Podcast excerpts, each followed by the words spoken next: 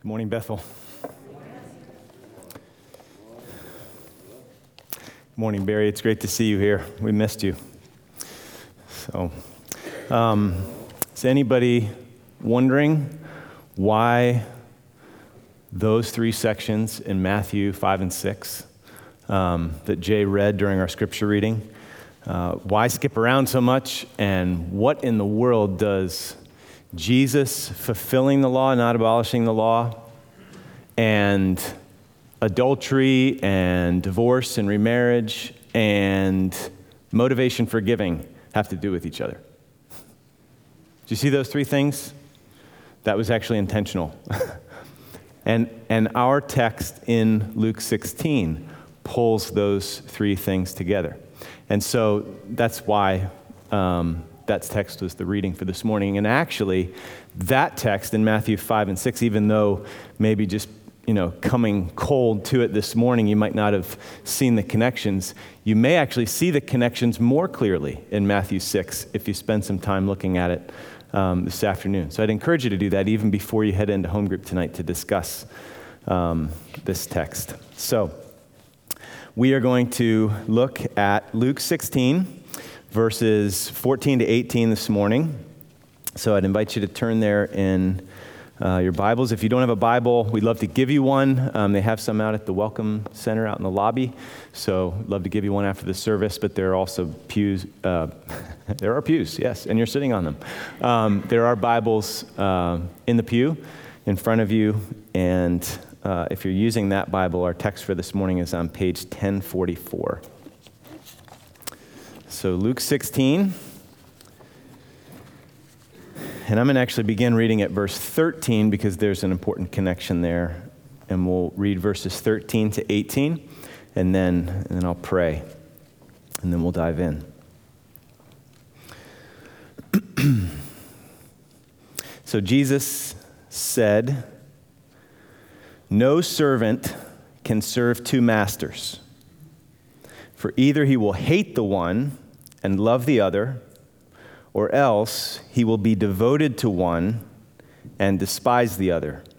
You cannot serve God and wealth. Now, the Pharisees, who were lovers of money, were listening to all these things and were scoffing at him. And he said to them, You are those who justify yourselves in the sight of men, but God knows your hearts.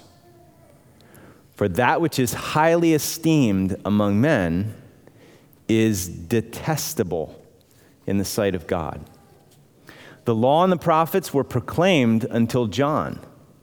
Since that time, the gospel of the kingdom of God has been preached, and everyone is forcing his way into it. But it is easier for heaven and earth to pass away than for one stroke of a letter of the law to fail. Everyone who divorces his wife and marries another commits adultery. And he who marries one who is divorced from a husband commits adultery. So you might see just from reading those verses, and they actually do hang together. Good thing we've got some help in Matthew 6 because why in the world does Jesus go from that to that to that? And how does he get from here to there? Um, we need to consider that this morning, and we certainly need his help to do so. So let's, let's pray and ask for God's help. Father, we thank you for your, we thank you that you are enough, that you are more than enough, that your grace is completely sufficient for all of our needs.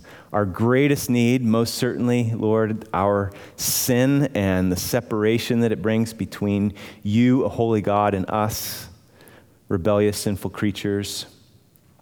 We thank you that your grace is enough, that the work of Jesus on the cross is enough, more than enough, to reconcile us to you and to make peace with you.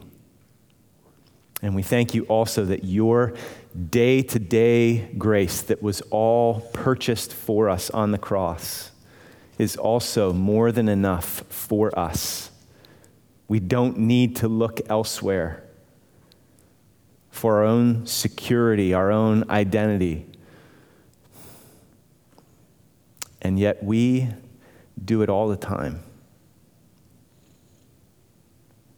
I pray, Lord, that you would show us how we look to other things and other people for our justification. And I pray that after you show us that, would you show us again with soul thrilling, soul filling encouragement the fact that your grace is sufficient again. And that none of those other competing gods is ever enough. So I pray that we would completely, decisively turn from our spring loaded attempts at justifying ourselves in the sight of other people. And I pray that we would exult in justification by faith alone in Christ alone as a gift of your all sufficient grace alone, so that we are filled up with your fullness and it just spills out on others in love we need your help. This is a tough passage, it's confusing. Lord, would you please help me to be clear? Would you please um, teach and shape and affect us by your word? Help us to be attentive to you this morning. We need to hear from you.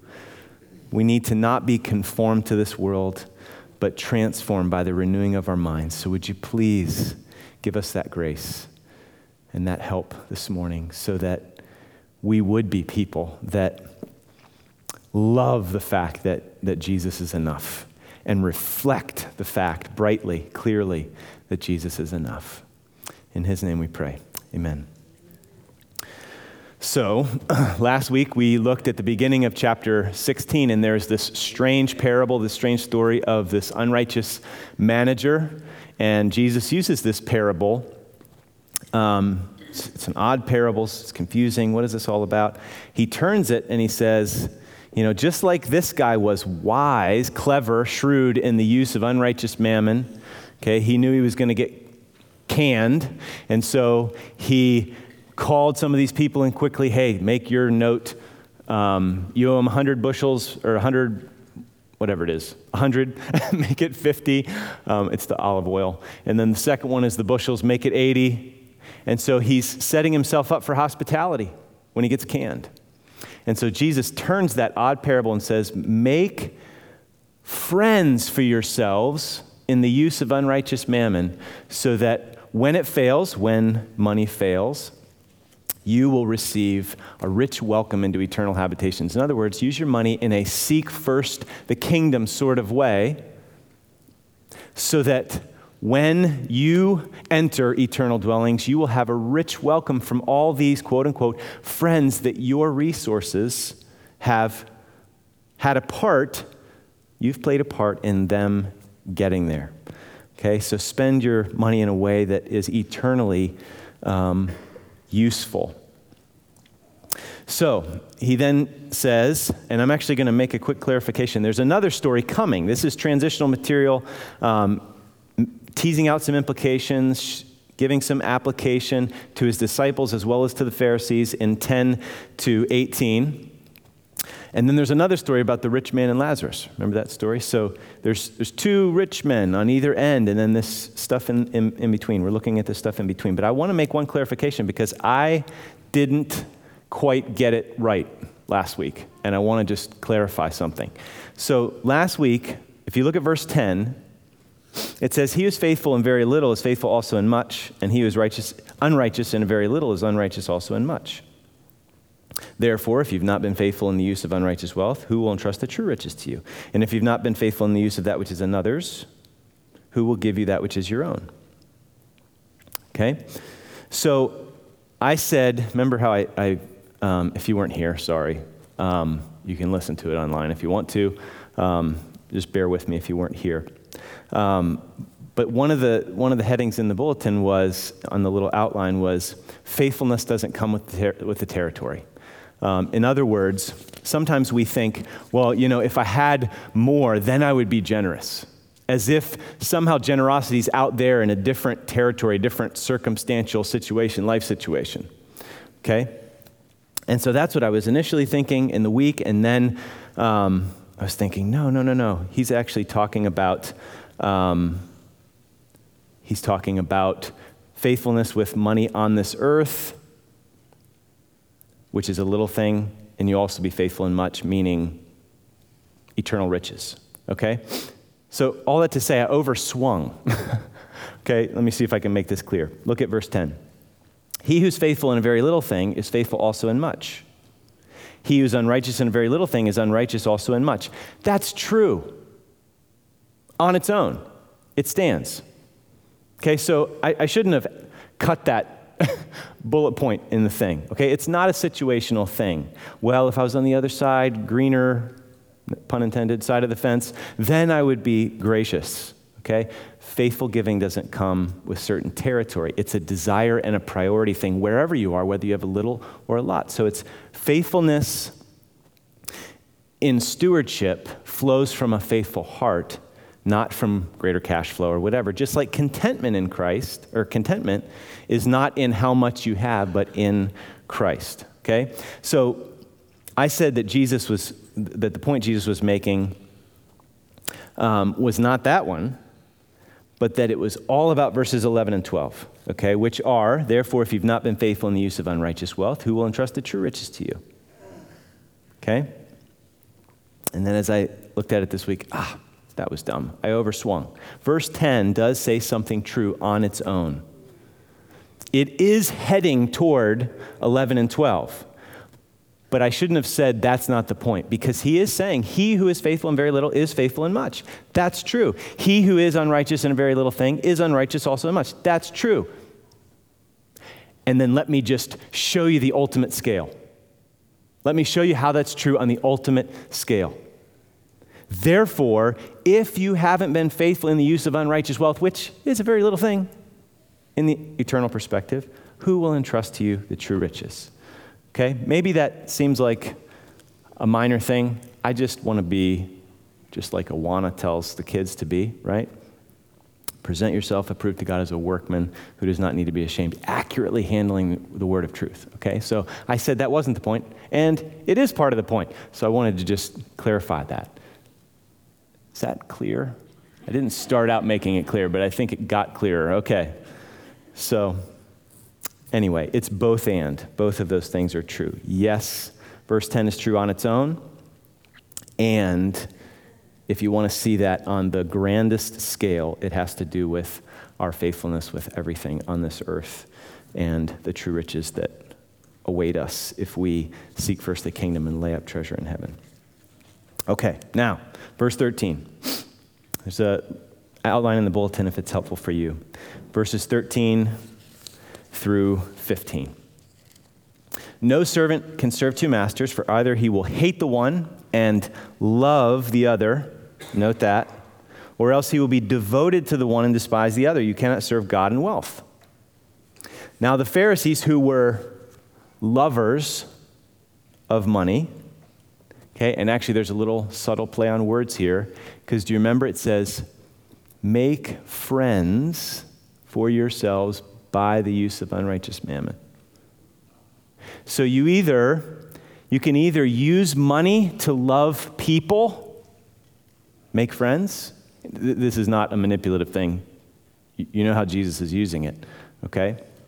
Because he's turning that parable. So you can either use money to love people in this life and even for the sake of eternity, or you can use people because you love money. And that's what these Pharisees are guilty of. They are lovers of money, and they will actually use their religiosity, their status, and so forth. They'll use people because they love money. Okay, so the Pharisees, you, can't serve two masters. You're going to hate one, love the other. Now, the Pharisees who were lovers of money were listening to all these things and were scoffing at him, scoffing at Jesus. And he said to them, You are those who justify yourselves in the sight of men. But God knows your hearts, He sees through it all. For that which is highly esteemed among men is detestable in the sight of God. So here the, the Pharisees are sneering, they're scoffing. They had made up their minds okay? They have moved beyond, remember back at the beginning of 15 before the, the story of the lost coin and sheep, and, or sheep and coin and, and uh, the prodigal son? They've moved beyond the grumbling that we saw back at the beginning of, verse, uh, of chapter 15, verse 2. Now they're in an open attempt to discredit, to discredit him as a legitimate teacher. Okay? But look at what is going on here. It is really easy to write these Pharisees off, put the black hat on them quickly, and say, I thank God I'm not like these money loving, self righteous Pharisees. Okay? We need to be careful that we don't end up in Luke 18, you know, where there was the self righteous Pharisee who said, I thank God I'm not like this guy. So let's work hard not to do that. We've talked before as we've walked through the book of Luke how much we need Jesus even if we are genuine Christians, we still need Jesus to expose our inner Pharisee so that we can repent of the vestiges of that older brother heart, okay, that we looked at two weeks ago. So, look at how he describes them. It's a little closer, closer to home than we'd like to admit. We will serve the one we love. Okay? Do you see it there? You can't serve two masters hate the one, in other words, reject the one, love the other. They are ones who justify themselves in the sight of God because they're lovers of money. God knows their hearts, He knows what's in their hearts. So we serve the one we love, we love the one we serve. These Pharisees loved money. And let it be known, just in case we have a false um, picture of them, the Pharisees in the first century were not necessarily known to be a rich crowd. Some of them were, some of the leaders were, but by and large, that wasn't necessarily the case. So you don't have to be rich to love money or to be tempted to love money. So they loved money and they justified themselves in the sight of people, of men. As long as they looked good in the eyes of others and had those people's esteem, they were happy. But God saw through all of that. He knew their hearts, He knew what they really loved. And in His sight, in His eyes, it's an abomination. It was detestable in His sight. That language of abomination, um, something that's detestable, that is strong language. That's used of idolatry. And they would know that. okay? He is saying, You are covetous, idolatrous. The first commandment and last commandment are two sides of the same coin. Have no other gods. Don't covet. In fact, Paul says it covetousness, which is idolatry, in Colossians 3. Okay, so God sees through all of this. This is a God, a worship issue. Who's your God? Okay, you can't serve God and money, God and mammon. So, do you see those two phrases there in verse 15? In the sight of men, you are those who justify yourselves in the sight of men, but God knows your hearts. And then look at the bottom. It's detestable in the sight of God. These are parallel phrases. This is huge stuff that this actually needs to form a grid through which we regularly examine our hearts. Okay, where do you want your justification to take place? You can know the doctrine of justification by faith and give lip service to that, check off the box, and still live as if your justification is somewhere else. Okay, do you want to be justified, esteemed, approved in the eyes of people, especially certain people? Or do you want to be justified, approved, accepted in the sight of God? Okay, just stop and think with me about this. Have you ever noticed what happens to you, whether you are relatively materially wealthy or poor by our standards? Have you ever noticed what happens to you when you get around people who are wealthy and successful? Has their presence ever changed your behavior? At a party, in a conversation, at work, certain people, in your neighborhood, in your circle of friends. Okay, have you ever noticed what happens to you when you get around people who are wealthy and successful? Have you ever acted and talked in such a way that you showed that you really wanted them to approve of you? Have you ever noticed that maybe you started to act a little bit like a chameleon, even? Have you ever seen any of that at work? You can, we can want so badly to be in with this group that it dictates how we dress or how we talk or even how we relate to others whom that person may approve or disapprove of. Why is that? Why do we want to justify ourselves in their eyes? Why do we want to prove that we belong in their favor and in their esteem? Okay? Well, again, just tease this out. Think about it a little bit. Don't you admire their poise? Don't you admire their lifestyle? Don't you ad- admire their impressive resume? Maybe their self confidence? Maybe you admire how in control they are, apparently. You admire their style. You admire their social skill. And, and please don't just think, you know, if, if you're part of a younger generation, you might think, yeah, that's those like corporate sellout type people. Okay, just change the picture. The cool factor, the hip factor. Okay, admire whatever it is, I mean, what are the images that Fifth Avenue bombards us with? Cool, powerful, sexy, sensuous, in control, rich, beautiful, etc., etc.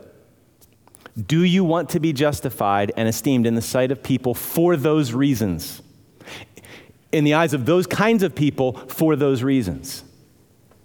Okay, so for the Pharisees, their love of money and desire for esteem showed itself in an external religiosity. There's a lot of Jews around them who were impressed by their ultra orthodox, scrupulous behavior. They had power, they had clout, they were highly esteemed. For us, it could be a completely different set of values, but the danger of self justification is still the same. You don't have to, and you don't have to have these things to be in danger, you just have to want them. Okay, so justification is a heart level issue. It's not an external conformity issue. That's pretty clear from what Jesus is saying here. So look back at verse 15. He says, So much of what is highly esteemed in the eyes of men is detestable in the eyes of God. And God sees and knows our hearts. And the only thing that matters is what we are in God's sight, right? We'll, we'll consider that a little bit more at the end. So, do you remember when Jesus said you've got to hate father, mother, sister, brother, yes, even your own life? And we learned that that hate language is not this emotional, kind of vindictive thing, it's rather a decisive rejection of someone other than God ruling you. Okay, and being your master. And so the same thing happens when he says you can't serve two masters, you or hate the one. We're not supposed to have this visceral, kind of emotional, you know, toward currency we are supposed to decisively reject money as our God. Okay? So, if we're going to follow Jesus like he's talking about here, we ought to hate those inclinations in our hearts. This is why I said we need a grid. When we see that stuff bubbling up, when we have this desire for the approval of all that's esteemed in this world, that's actually detestable in God's sight, the pride and the, the, the self confidence and the self everything. We ought to hate that inclination. In other words, we ought to decisively turn from that inclination, rejecting, refusing to be ruled by mammon, by the values of this world. We must have no other gods before God. We should want to love God with all of our heart and soul and mind and strength and then our neighbor as ourselves. Isn't that what the law is all about? So, you remember what Jesus said when he was asked by that scribe, that, that law expert scholar who wanted to set him up. What, what's the greatest commandment? He's testing him.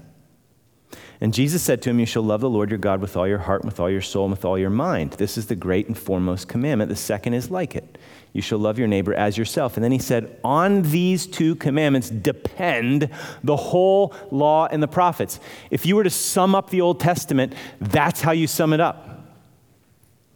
Love God, love your neighbor. In fact, the Ten Commandments is just explication, unpacking of the greatest commandment that has two sides. Love God, love your neighbor. Even if it's don't move a boundary marker. Why? Because that's unloving to your neighbor. That's his property. Don't try to push the, the limits. You, you see, like all, all of the law just breaks down to ultimately love God, love neighbor, okay? So let's see if we can figure out now how Jesus got from verse 15 to verse 16. The law and the kingdom. Verse 16. the law and the prophets were proclaimed until John, that's John the Baptist. He's this transitional figure because he's the voice calling the wilderness, preparing the way for the Lord, and Jesus is the Lord. He is God in the flesh. The law and the prophets were proclaimed until John. Since that time, the gospel of the kingdom of God has been preached by Jesus, obviously, and everyone is forcing his way into it. Okay, this is a sticky little wicket that we need to squeeze through, okay? Um, the commentators spill all kinds of ink on this one. What in the world does it mean? Good question. Um, doesn't seem like they know, and I can see why, okay? Um, really quickly, this is not to, you know, try to play the Greek trump card here. I'm just trying to say this is what happens when you're trying to understand what the text says. In Greek, if a verb is in present tense, there's the passive voice and the middle voice. They're actually in the same form. Okay? In other words, you can't see from just looking at the letters which it is, middle or passive. It's the same form. So you have to make the decision based on context. So, if it's in the middle voice here, then the translation given here is accurate, forcing their way into it. If it's passive, then the translation would be something like everyone is being. Do you see how it's passive? Action is being done to the subject rather than the subject doing the action. Everyone is being forced or urged into it. So if you go to the context, you actually find support for both of those options, right? If it's everyone is forcing his way into it, then the idea would be similar to strive to enter through the narrow door, like back in chapter 13. Okay, it would be in line with the boldness of that woman in Luke 7. She just entered in, weeping, this sinful woman, boldly to Jesus' feet, and she's wiping her feet with her, with, with her hair and her tears, wiping his feet. Or the urgency of chapters 12 and 13, that they should be ready and press in. Okay, it would also be in line with the call to wise and decisive use of money for the sake of a rich welcome into heaven. Okay? If it's everyone is being urged into it, then the emphasis falls on the everyone is being urged. And that's what's so offensive to the Pharisees in the context here. They're scandalized by the fact that Jesus is urging all kinds of people to come. He's being welcoming to the sinners and the unclean, just like that, oh, that prodigal son. The kingdom is all about righteousness, right? You can't just let anyone in. If you really place a, a premium on purity and cleanness, you just can't urge everyone to come in like that indiscriminately. Okay, so which is it? I hate to say it, and I don't do this very often, because usually the Bible is, is very clear as long as we really wrestle with it, but I don't know. There's a case for both. I lean towards the latter. Okay? But either way, it's clear that Jesus is making two points in this section we're looking at. He's making a point about money, particularly about loving it and being ruled by it and he's making a point about the law, particularly about his relationship to it and the Pharisees' relationship to it. Okay? And either way, here's, here's the bottom line the Pharisees think Jesus is pl- playing fast and loose with the law. So he turns the corner here in verse 16, and he actually turns the tables on them. You think I'm loose on the law? You think I have no regard for it? Oh, no. Look at verse 17. Listen, if, if you want to know what I think about the law, Jesus says, It's easier for heaven and earth to pass away than for one stroke of a letter of the law to fail. He's saying it would be easier for the universe to implode and disintegrate than for even a little jot, a little marking of ink, an ink stroke in Hebrew, to fail. That's my view on the law. See, they're saying, this guy's not a faithful Jew let alone a rabbi, and certainly not the Messiah. Please fast and loose with the law. Why should we be listening to his, his teaching on money? Let's sneer at him. We're the righteous ones. He's undermined his authority by his sloppy treatment of the law, not washing his hands, healing on the Sabbath, sloppy living in regard to cleanness and separation, glutton and a drunkard. Here's the irony Jesus has the same claim against them. You don't take the law seriously.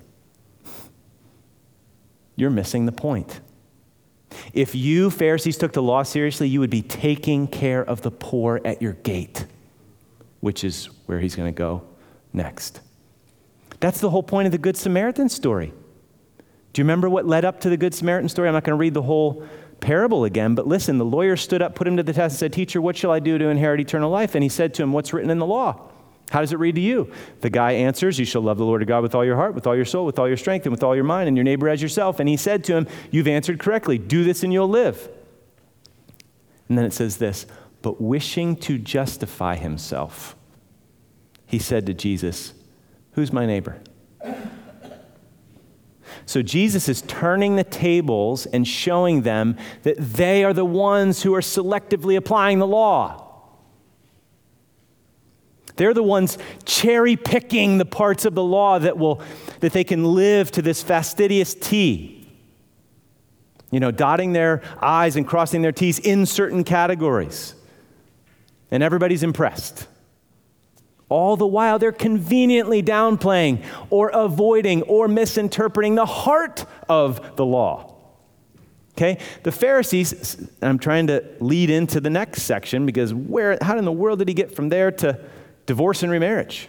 Well, the Pharisees were well known, at least among one rabbinic school called Hillel, to have been a certain way with the interpretation of the law in regards to divorce. Okay, you can look at Deuteronomy 24 later, but their interpretation gave the man all kinds of room to do what he wanted, and it boxed the woman and put her at this man's mercy. Maybe you've heard, you know, the citation of a Jewish source that read of this of a man who could divorce his wife for burning his dinner.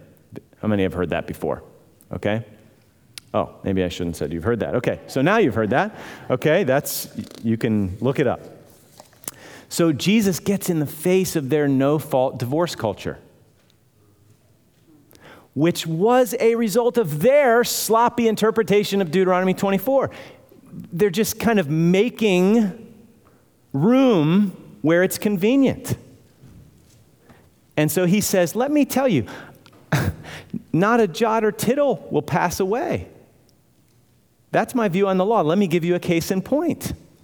Verse 18 Everyone who divorces his wife and marries another commits adultery.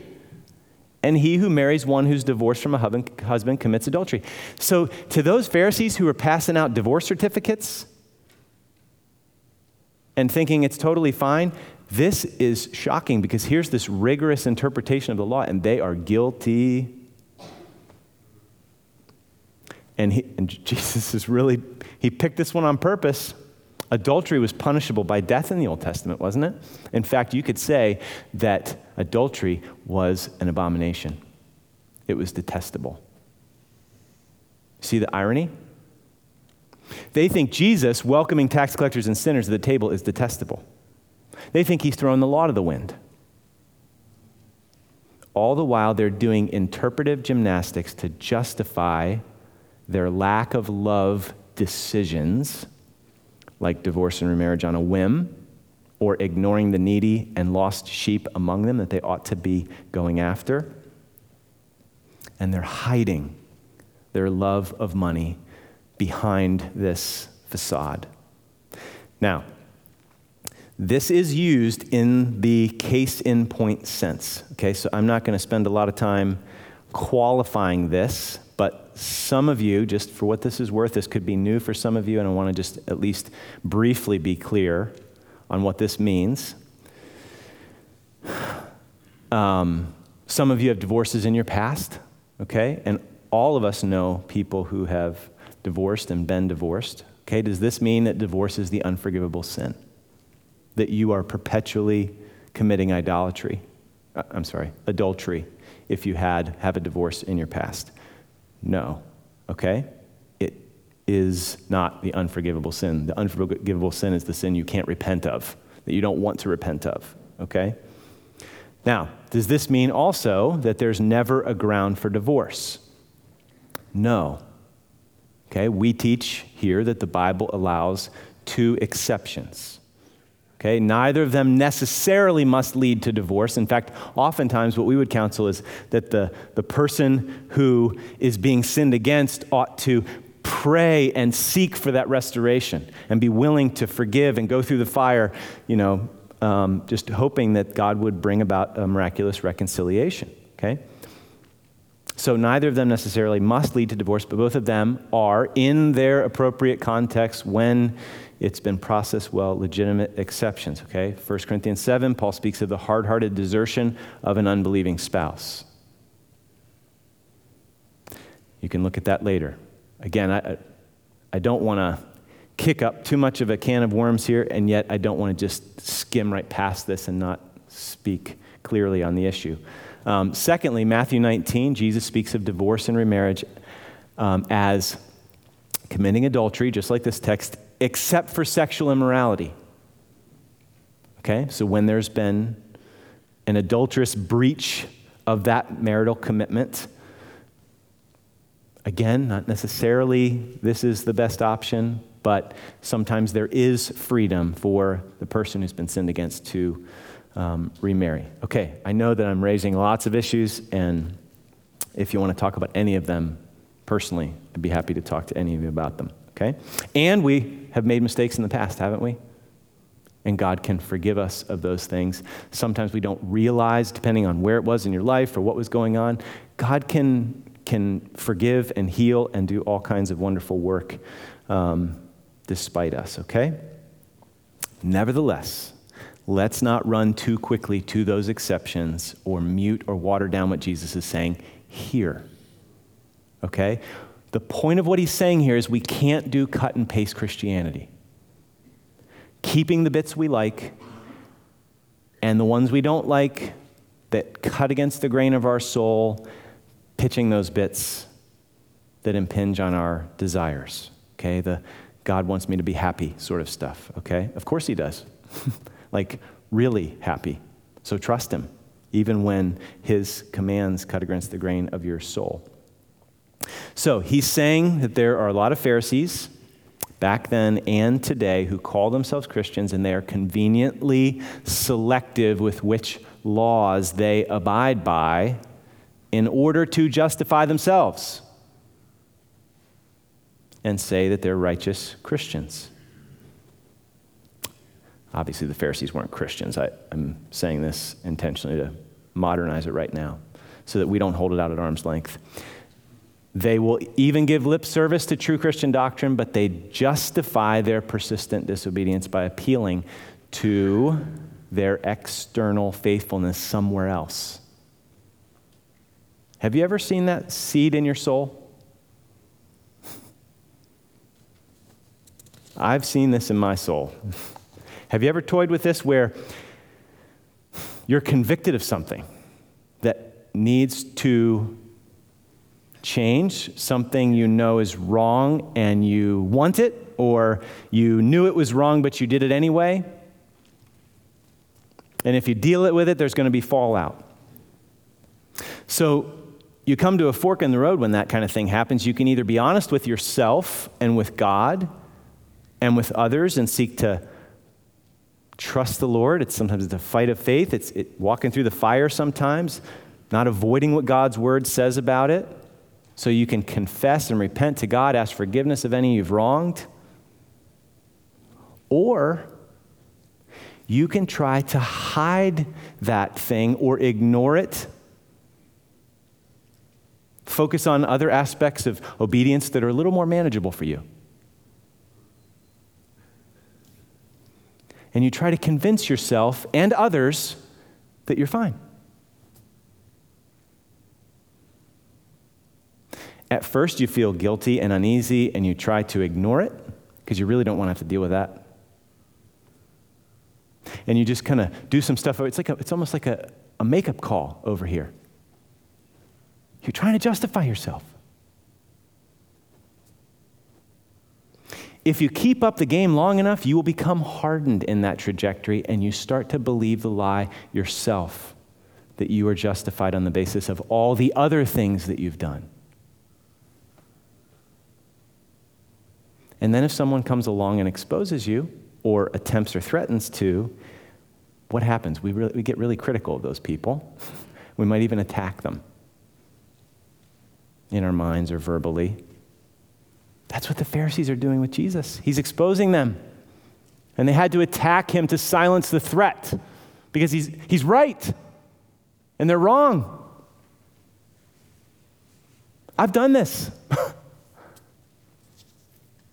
Have you done this?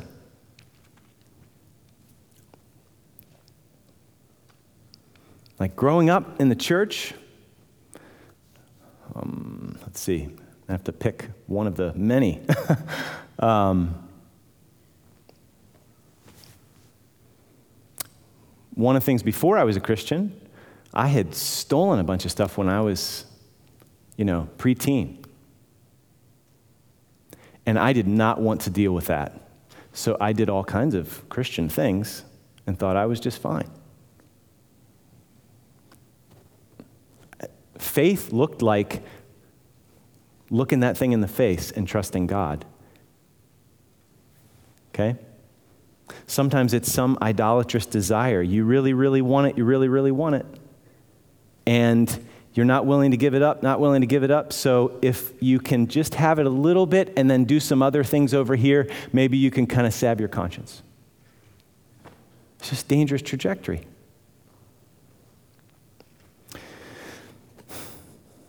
So, this is all pretty heavy, convicting. That's not necessarily a bad thing. Okay? Because Jesus wants to free us from the slavery of self justification. It's such slavery. And there's such good news for Pharisees like us.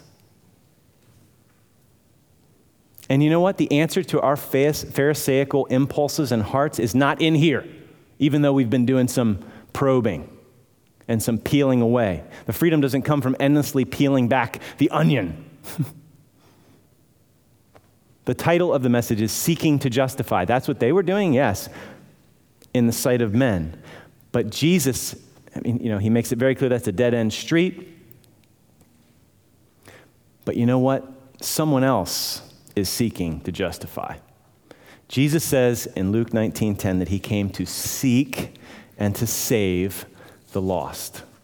The Pharisees rejected that purpose. They wanted to establish and prove their own righteousness rather than own and admit their lostness okay? Which back then, again, just so you know what, what's going on here, that would be like a pastor admitting he's not a Christian. For these Pharisees to go through with this baptism, baptism of repentance like a sinner. They had the reputation to uphold, you know. What would people think if leaders all admitted that they were sinners? So they were unwilling to accept his righteousness as a gift of grace. So Jesus says to them, It's not those who are well who need a physician, but those who are sick. I haven't come to call the righteous, but sinners to repentance. See, if you're trying to justify yourself, if I'm trying to justify myself, we always have something to prove. Our righteousness, by its very nature, if we are trying to do it ourselves, is fragile and insecure. Someone or something might threaten the relative adequacy of your righteousness. Somebody that's better than you at that. All of a sudden, you start to get jealous and nervous, and what's going on? And you're exposed.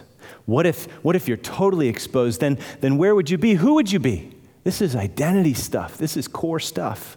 Okay, so I'm going to close with a story here. Um, I'm listening to this book thanks to Nate Bird recommendation. He's in our home group, um, co leader with me. Um, he recommended this book called Fearless The Undaunted Courage and Ultimate Sacrifice of Navy SEAL Team 6 Operator Adam Brown. Oh man, it's a good book. Um, so just yesterday morning, I'm still listening to it, cleaning the house, listening to some of it. There was a part where it talked about how Adam never ridiculed the younger recruits. Okay, talks about his Christian faith, um, and he went through drugs and all kinds of just terrible stuff.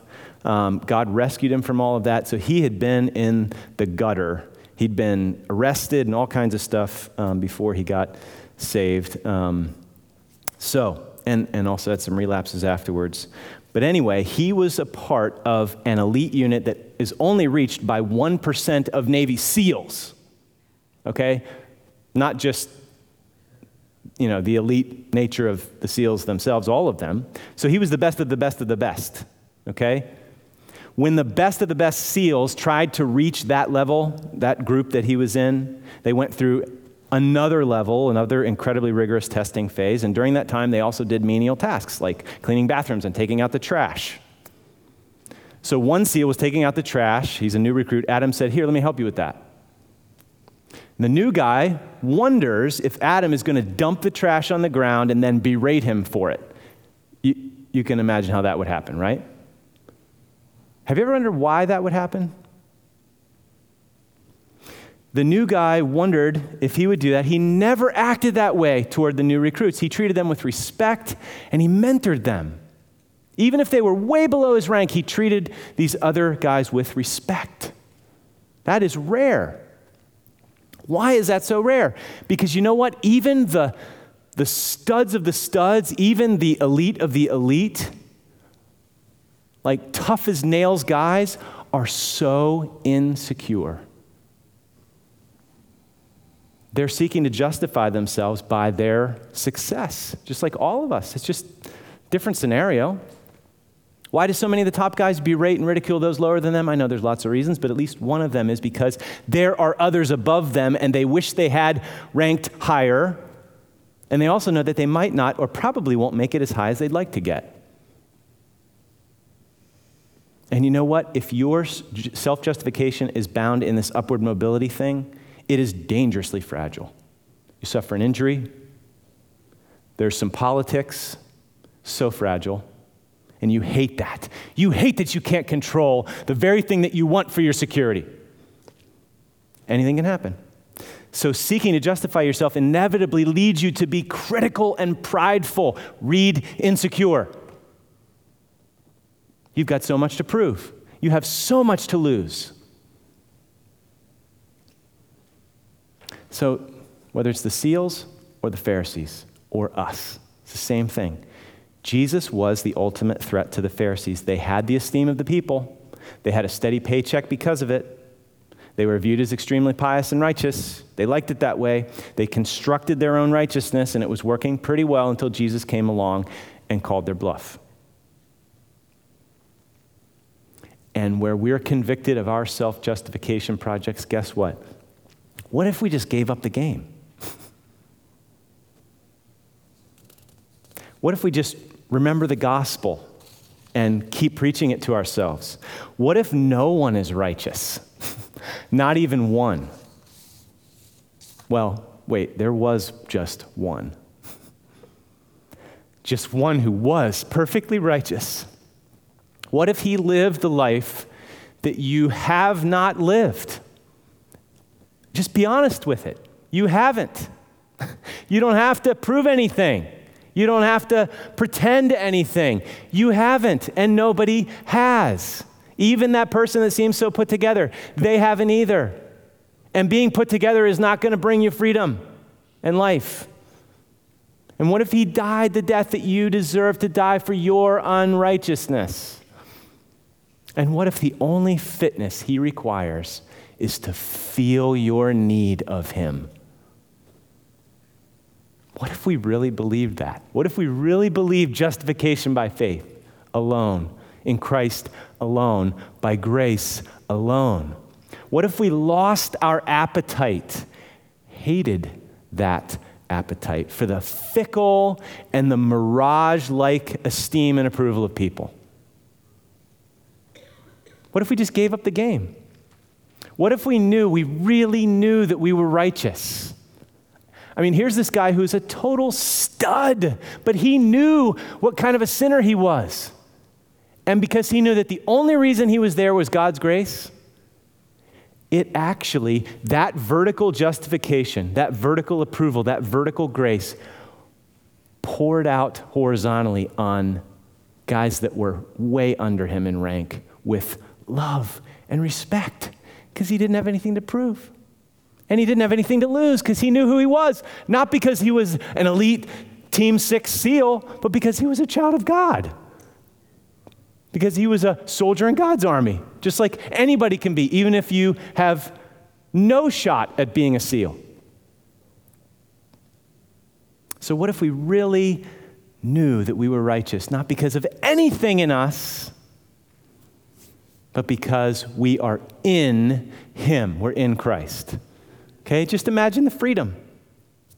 Just imagine the love to God and to neighbor.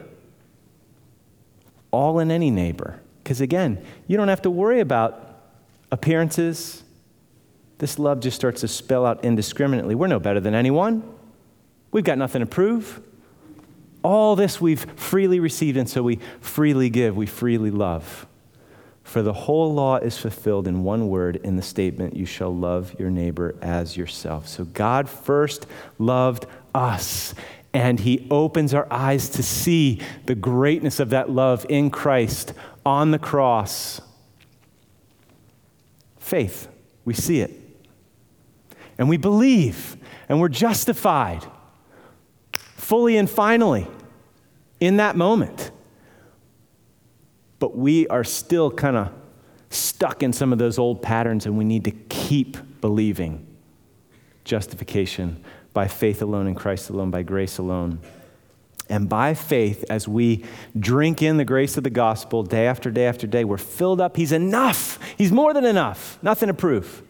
And that vertical security frees us and fills us, and it works itself out in love to our neighbor, generously, sacrificially, in indiscriminate love to those around us.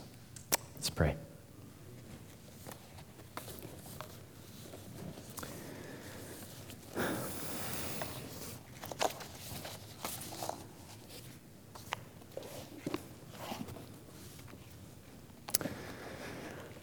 Oh God, what good news is the gospel. Thank you for reminding of us of it this morning. Thank you for exposing our deeply embedded inclinations to self justification. And I pray that we would be wise to see that ugly head when it rears. And I pray that we would hate it and turn away from it, die to it, and keep looking to Jesus as our righteousness, as our the only source of our justification. So we believe, help our unbelief, so that we might be filled up with your grace and freely, joyfully pouring out that grace. Be people who are pouring out that grace on those around us, just like Jesus. In his name we pray. Amen. May the grace and peace of our great righteous Savior, Lord Jesus Christ, be with you all. Amen. Go in peace.